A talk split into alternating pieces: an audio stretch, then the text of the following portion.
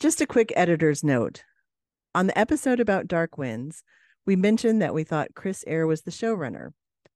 For season two, the showrunner is John Wirth. We apologize for this error.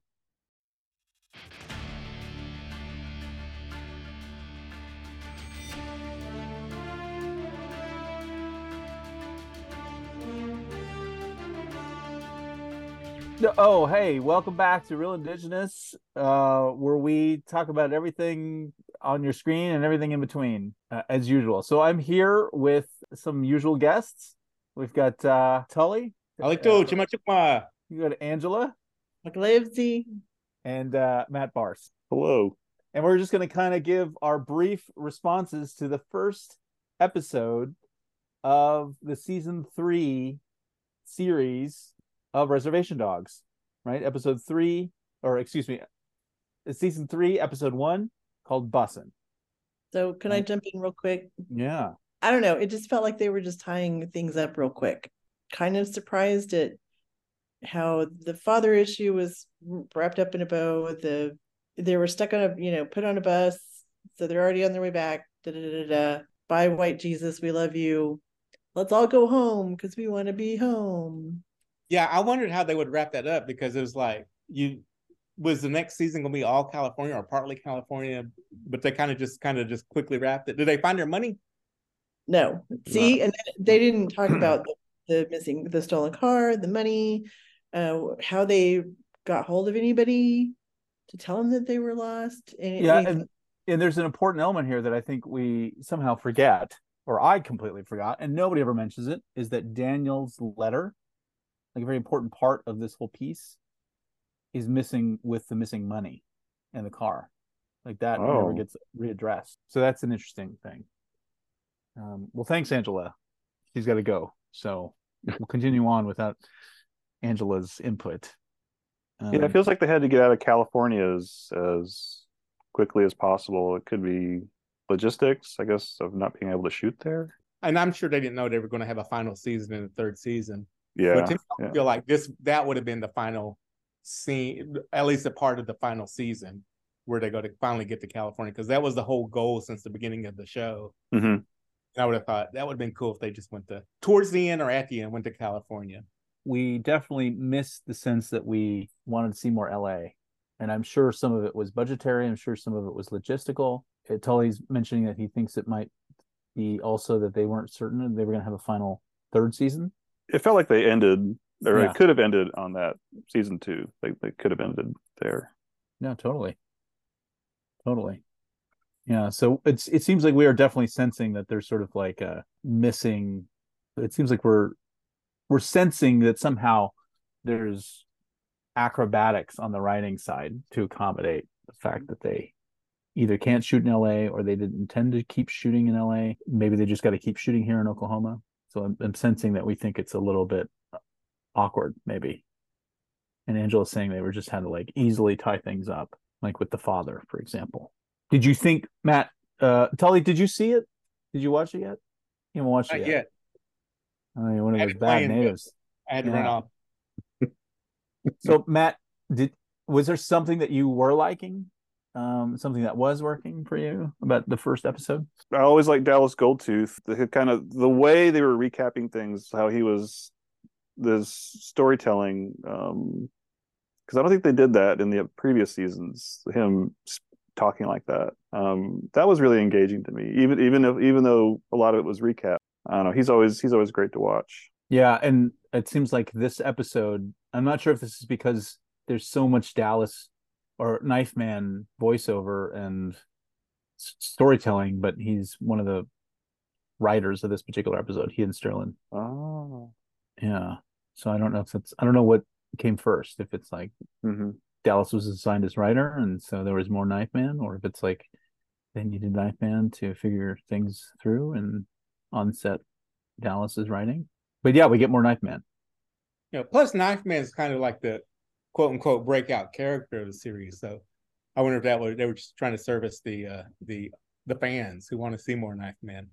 Because wasn't there like a rumor going around they were going to do a Knife Man series or something, or even a special? I'm sure there's a, a series of you know possible backdoor pilots yeah this could be one you know um, it does seem like we're getting to learn a little bit more of the rules of the spirit world here in relation to knife man what he knows what he doesn't know where we are when we start even though it seemed like the last episode of season two it seemed like we were kind of seeing bear divorce himself a little bit right that knife man only appears as that like that machine the fortune telling medicine man machine Mhm.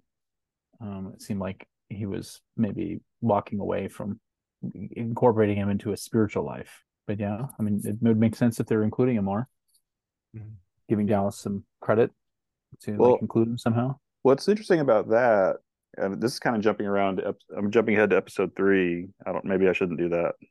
Should we go in order? Why not? Yeah, I mean, it feels like and i uh, just from my memory um because i was watching i watched these as they come out I, I didn't revisit the prior seasons to to this one bear meeting deer woman it, it seems like anything that was supernatural or involving the spirit world was almost kind of uh, in the characters heads or it could it could it could have been uh, not necessarily affecting the real world but like episode three like it's like she's she's not a dream she's not a hallucination like she's like she's there and it feels like they're they're finally saying yeah this this is this is real. This is like really going on. These characters are really experiencing this. It almost feels like it almost felt like twin peaks to me as far as approaching approaching spirits. Like like like characters are kind of accepting well no this is like this is this isn't just you know i'm not just seeing this. This is like affecting other people. She she is having an effect on other people's destiny.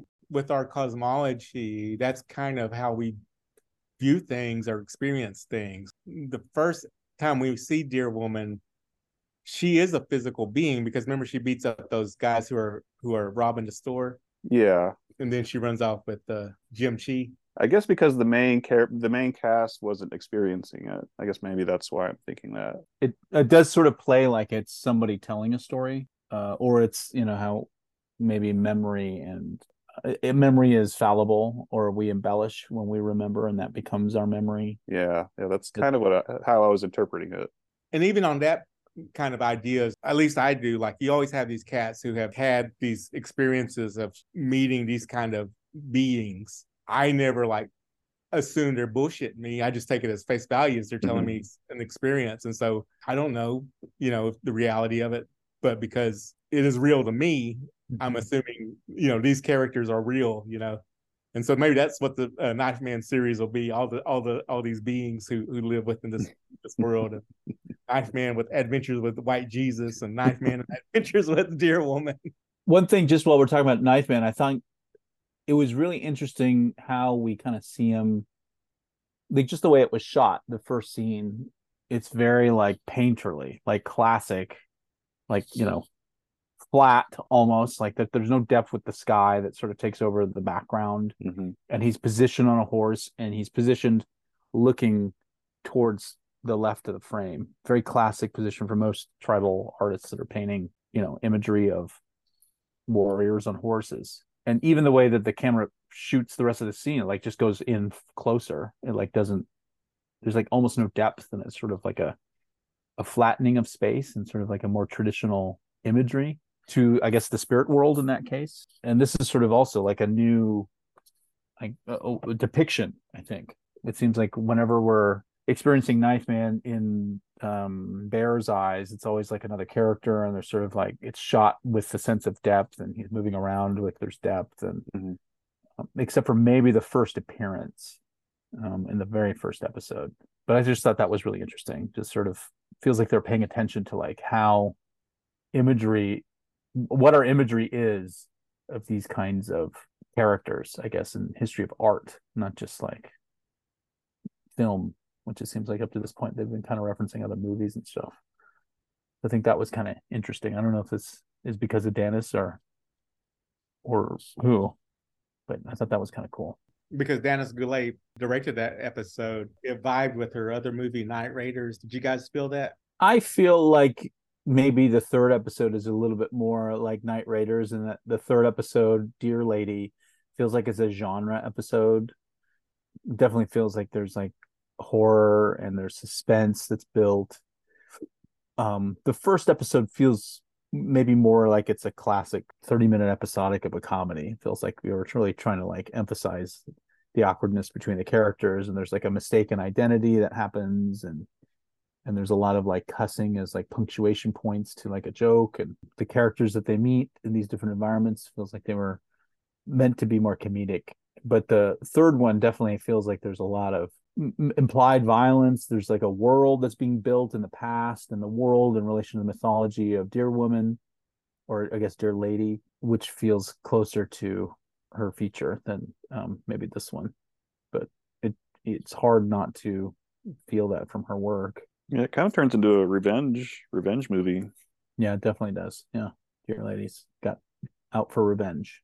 Yeah, and, and that's the origin of Deer Lady, right? It's it's it, Yeah. it's an origin story yeah. Yeah. absolutely in that way it's also a genre you know like a native genre as an origin story i guess also like if uh, you know if it's somewhere in the hybrid area of like just american cinema or american storytelling it's also like maybe a a superhero origin story because she's got by the end of the episode she's got two names just like any superhero character whether they're a protagonist or antagonist or an anti-hero or hero she's got there's two names and then she definitely has an outfit and then she definitely has abilities um, and then she definitely has this sort of like maybe sidekick.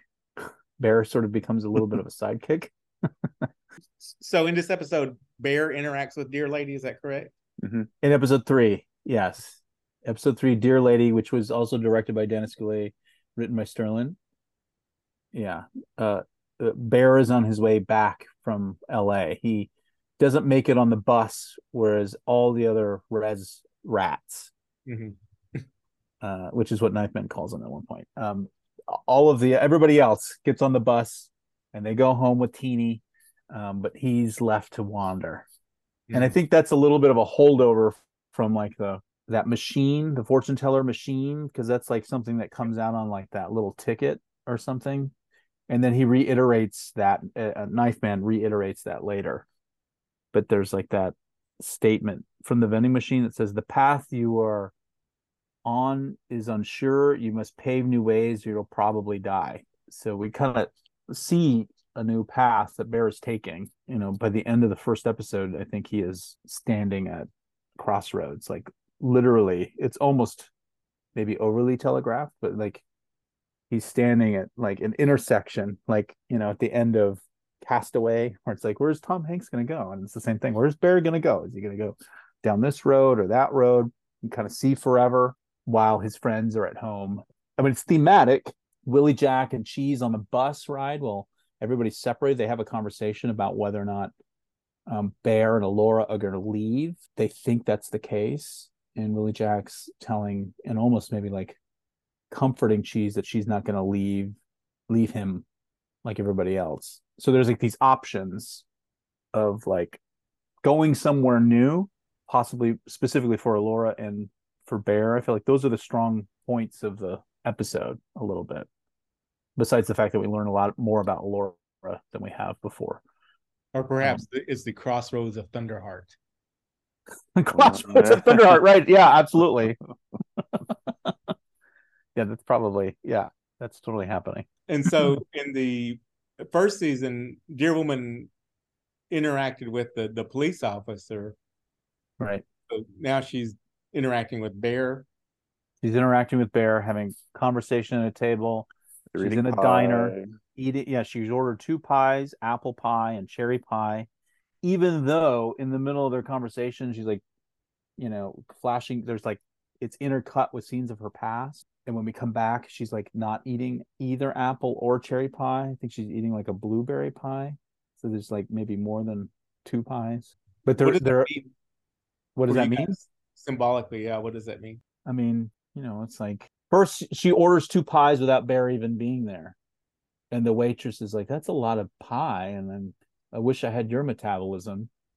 Uh, and she makes like this little like grin, you know, and it's maybe a joke about her being an animal or a spirit uh, with an insatiable appetite. I think that's one of them.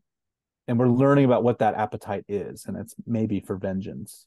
And we understand why it's related to vengeance, you know but then also the pie becomes something that is able to be shared with Bear. And I think we're learning in this episode that Deer Lady has the ability to see beyond time. Because there's like a moment where she has a flashback and she flashes back to things that we see in the past uh, at this boarding school.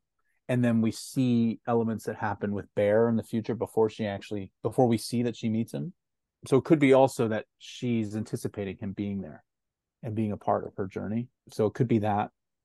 And then the fact that there's another pie somehow means that there's another there's another piece to the story that we have yet to understand. And by the end of the episode, I think we come to understand that a little bit more. And it's all delicious. It's all dessert. A genre film.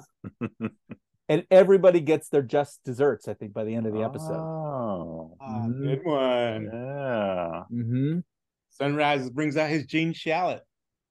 Is that the guy who always did those stupid puns? yeah, probably, yeah.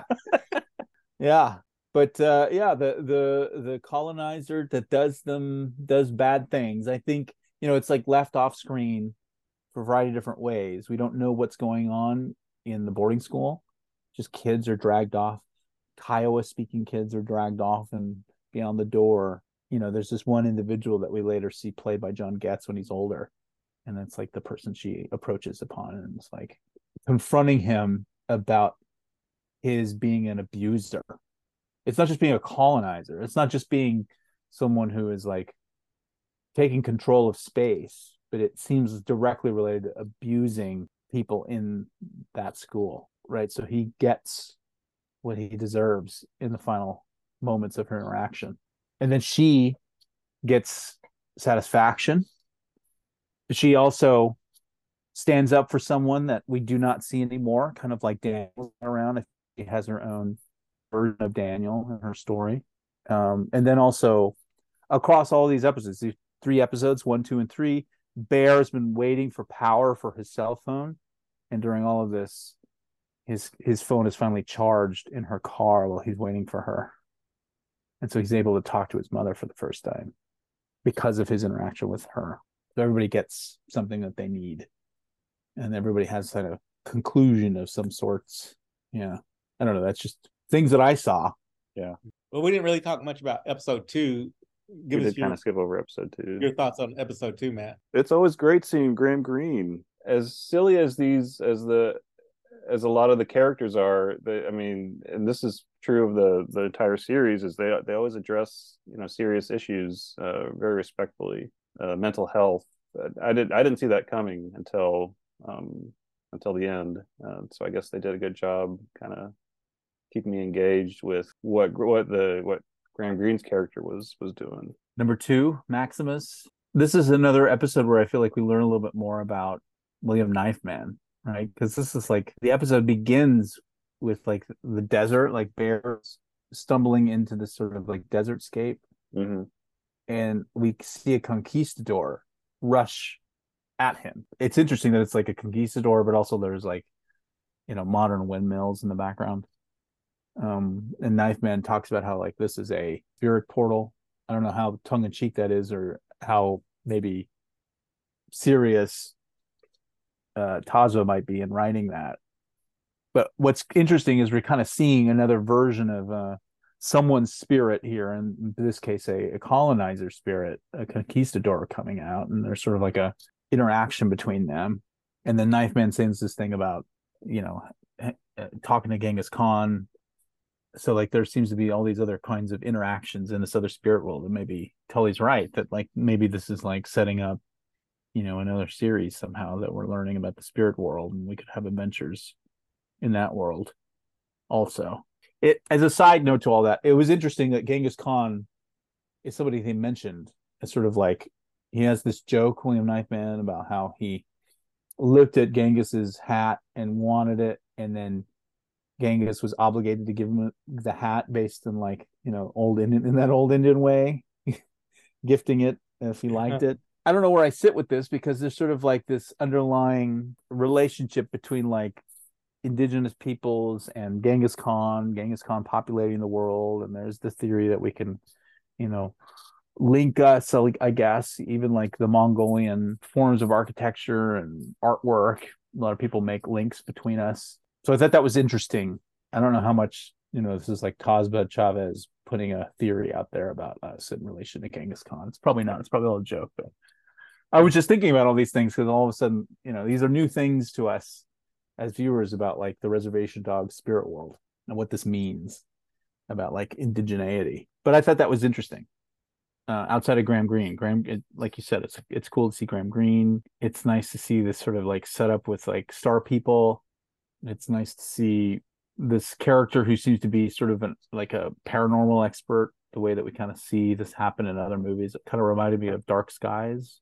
hmm J.K. Simmons character, who's sort of like a UFO expert that these parents have to go to to get information. It kind of felt like that, where there's like a cloistered environment, like there's tinfoil on the walls, there's like maps and like photos of like UFOs, and like he's talking about like the details of when you the peak hours for UFO observation, and then of course he like has this fear that they're being tracked, like all those things are like this paranormal paranoia i don't know what we call this like uh conspiracy theory area. So that was interesting just to get a sense of like the sort of also kind of post-apocalyptic feel like his wardrobe and the fact like his hair. his hair Yeah. his, the vehicle he's driving across Mhm. the landscape and he's like going to like a shed like it's a bunker and talking Oh, about when like when they're about to go in the, the the tunnel. yeah the drain pipe tunnel Yeah. yeah and the the music that plays and you know all uh, the fact that there's like you know smoke in the in the these environments all those things feel like they're also like a genre science fiction kind of um, so that was really cool to, to feel it's sort of like punk uh science science fiction that i feel like we rarely ever see ourselves in that felt a little bit like night raiders a little bit uh, even though it's like not a Danis episode. It kind of felt like an X File episode at the end. Also, there's sort of like the approaching of like quote unquote like whatever he sees star people. So was there smoke on the water? There's No. no, there's no smoke on the water. But there's spirit in the skies. there was an interesting kind of like revelation of the past, just like in the Dear Woman episode in the in the previous season. We get hints of like big, and in this episode, there's also like an eight millimeter projector that Graham Greene's character Maximus turns. Oh yeah, on. yeah, that was really effective. Yeah, really interesting because we see like young people from like another time period that includes Irene, hmm right? From like Goodnight Irene, like and also like Cheese's Irene. Um, but we also see Mabel.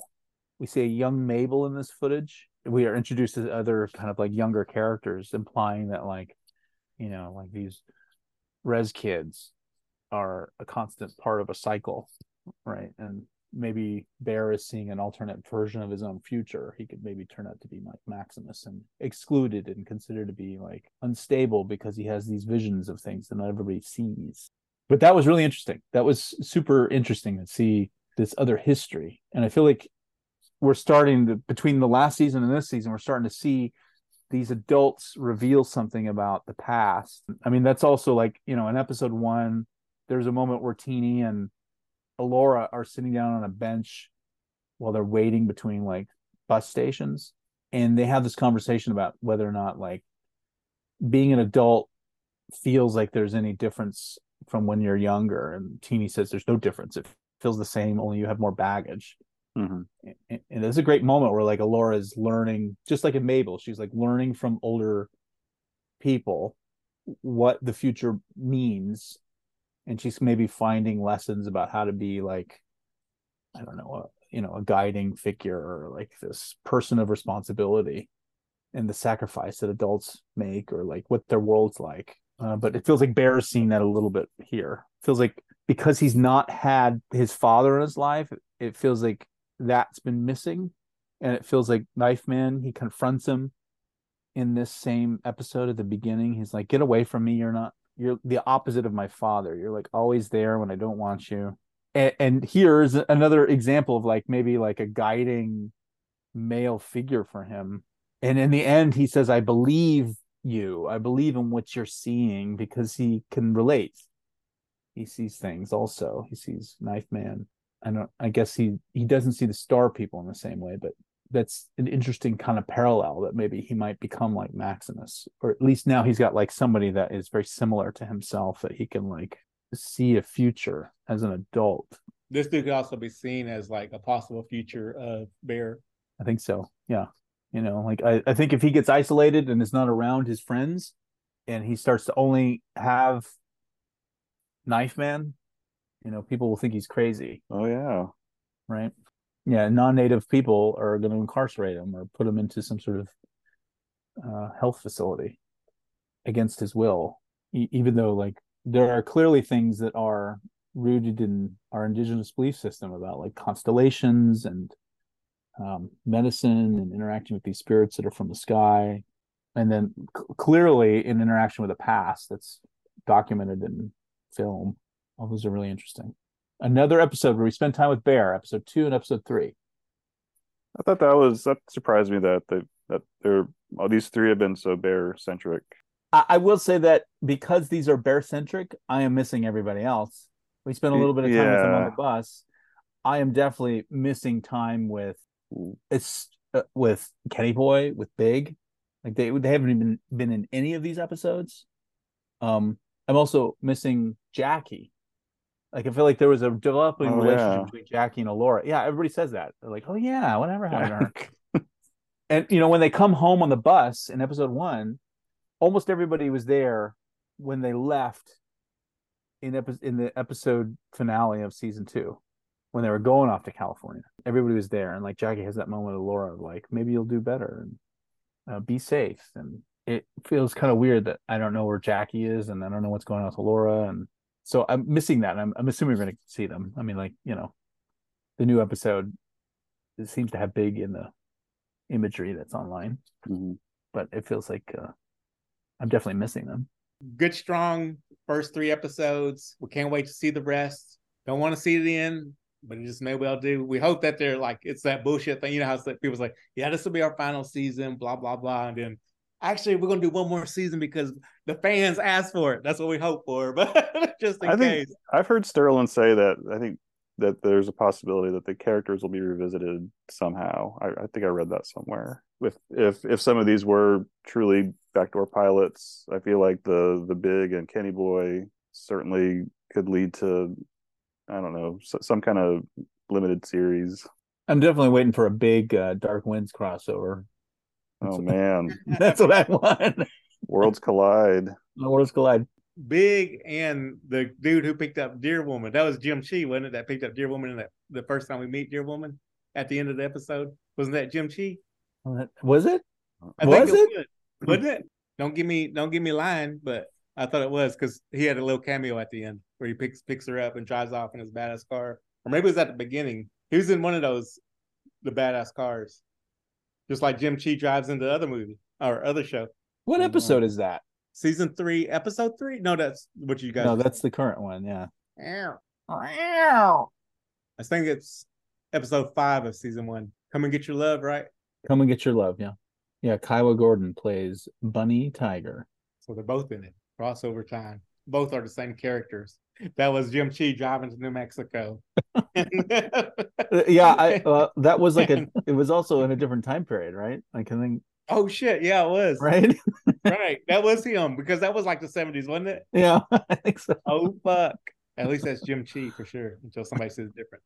Oh, one thing I'll, I'll say, episode one, maybe my favorite thing about episode one, I, I definitely felt like it was a little rushed because they're trying to figure out how to get us back in, and we jump past California, which I wanted to see. But once we're on the bus and we're seeing all the characters interact, it was interesting to learn about Elora. I feel like we were learning things about Elora that I didn't know, like that she's good at playing football.